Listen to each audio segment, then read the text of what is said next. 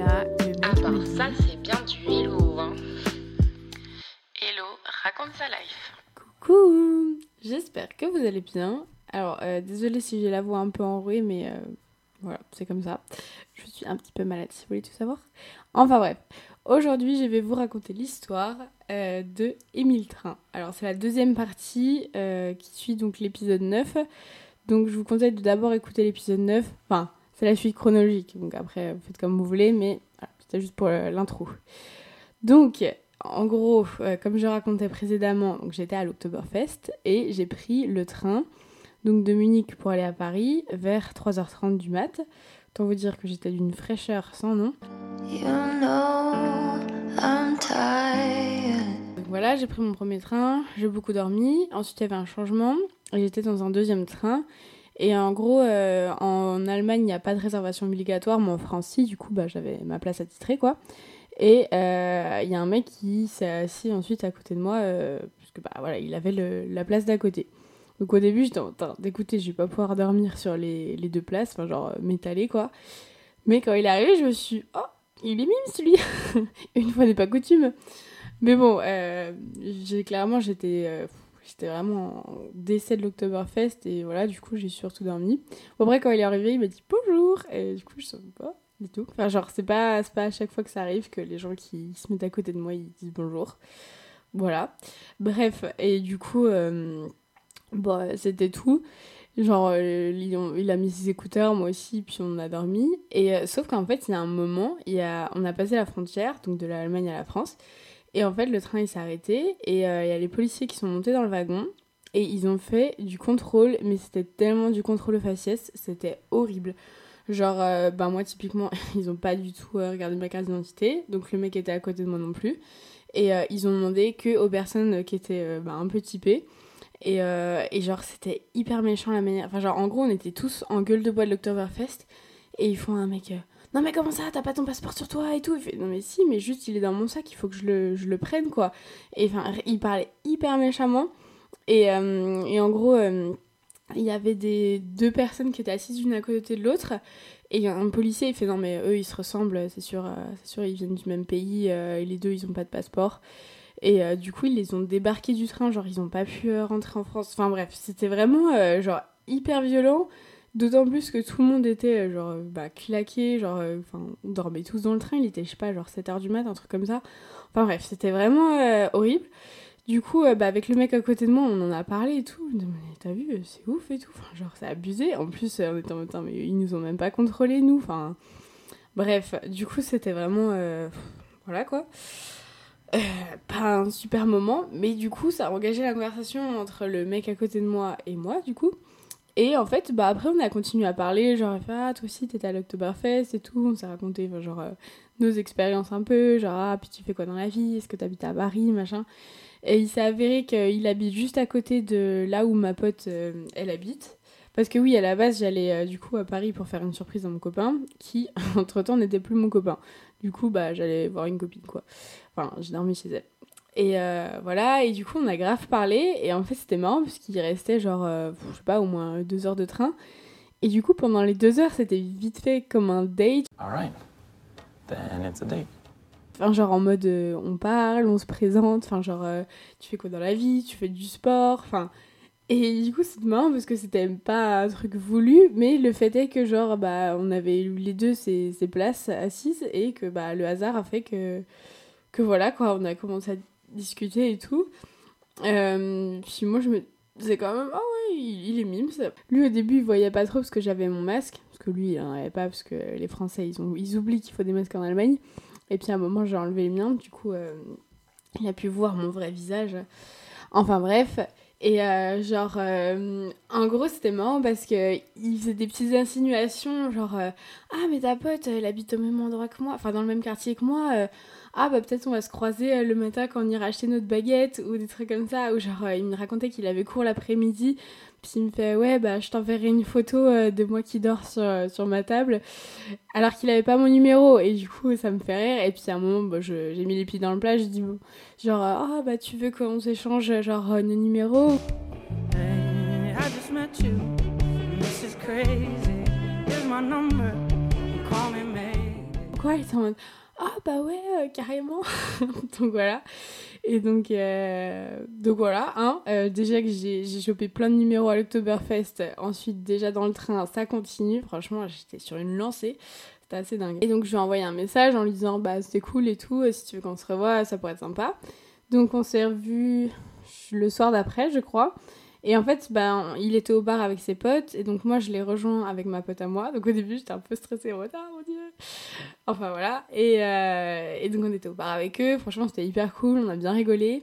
Et à un moment c'était trop drôle parce qu'en en fait il y a un mec qui est arrivé, et euh, il était un peu plus âgé. Et en gros, euh, donc le mec en question, donc Émile m'a raconté qu'il était souvent à ce bar et que le mec aussi, du coup il voyait qui c'était, mais il le connaissait pas vraiment. Et le mec commence à nous dire ouais moi je suis officier à l'armée et tout. Puis il nous racontait ça et en même temps il nous racontait genre toutes ces soirées genre hyper euh, où il était hyper arraché, genre ses afters qui duraient jusqu'à 10h du mat, des trucs comme ça. Du coup on me ok. Et genre parfois on savait pas exactement s'il disait la vérité ou enfin je sais pas, c'était un peu, un peu étrange.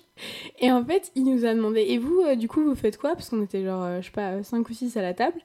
Et en fait, il y a quelqu'un qui a commencé à dire genre un faux truc.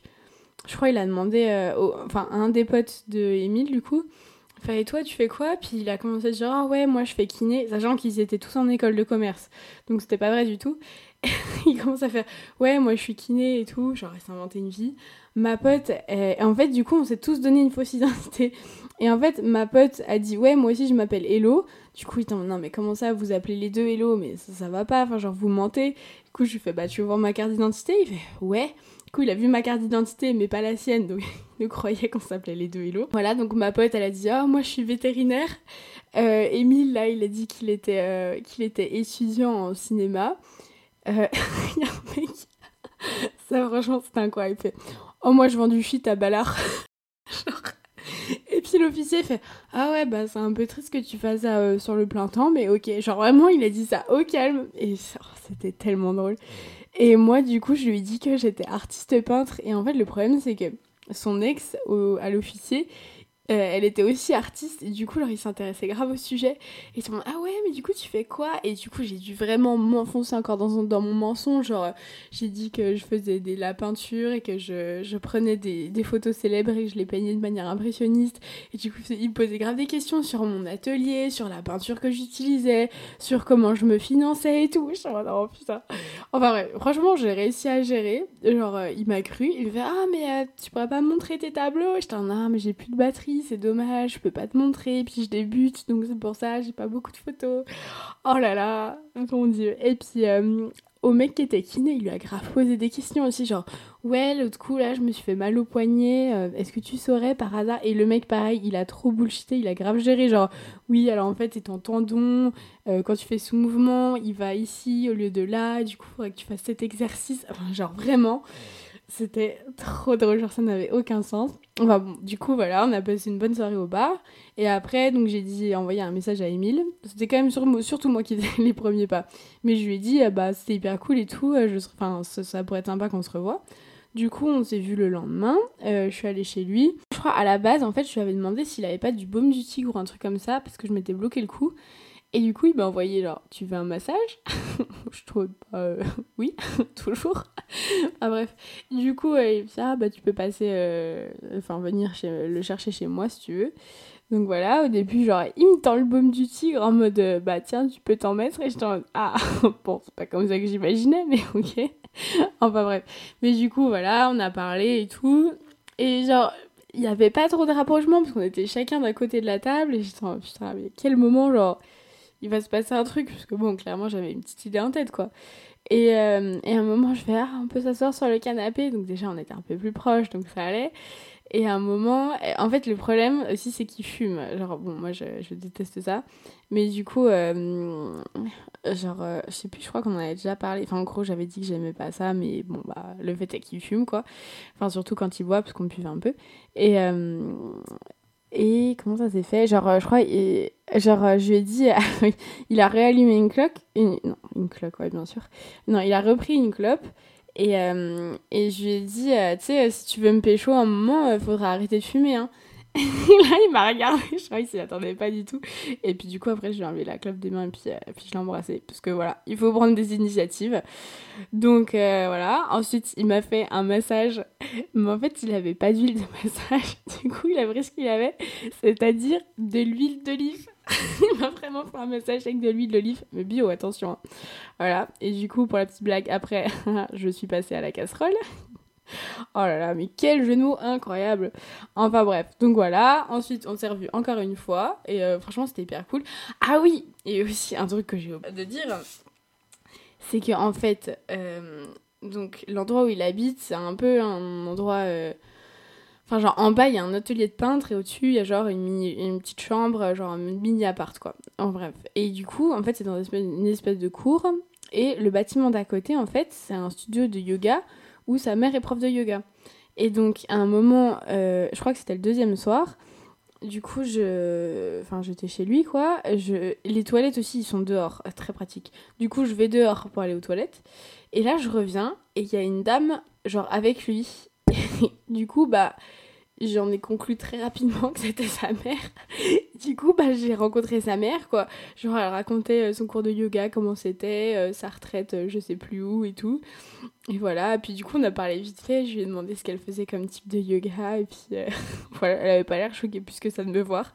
Mais j'ai trouvé ça tellement drôle, genre. Le mec, je l'ai rencontré dans le train trois jours avant. Et puis, bah voilà, trois jours après, je rencontre sa mère.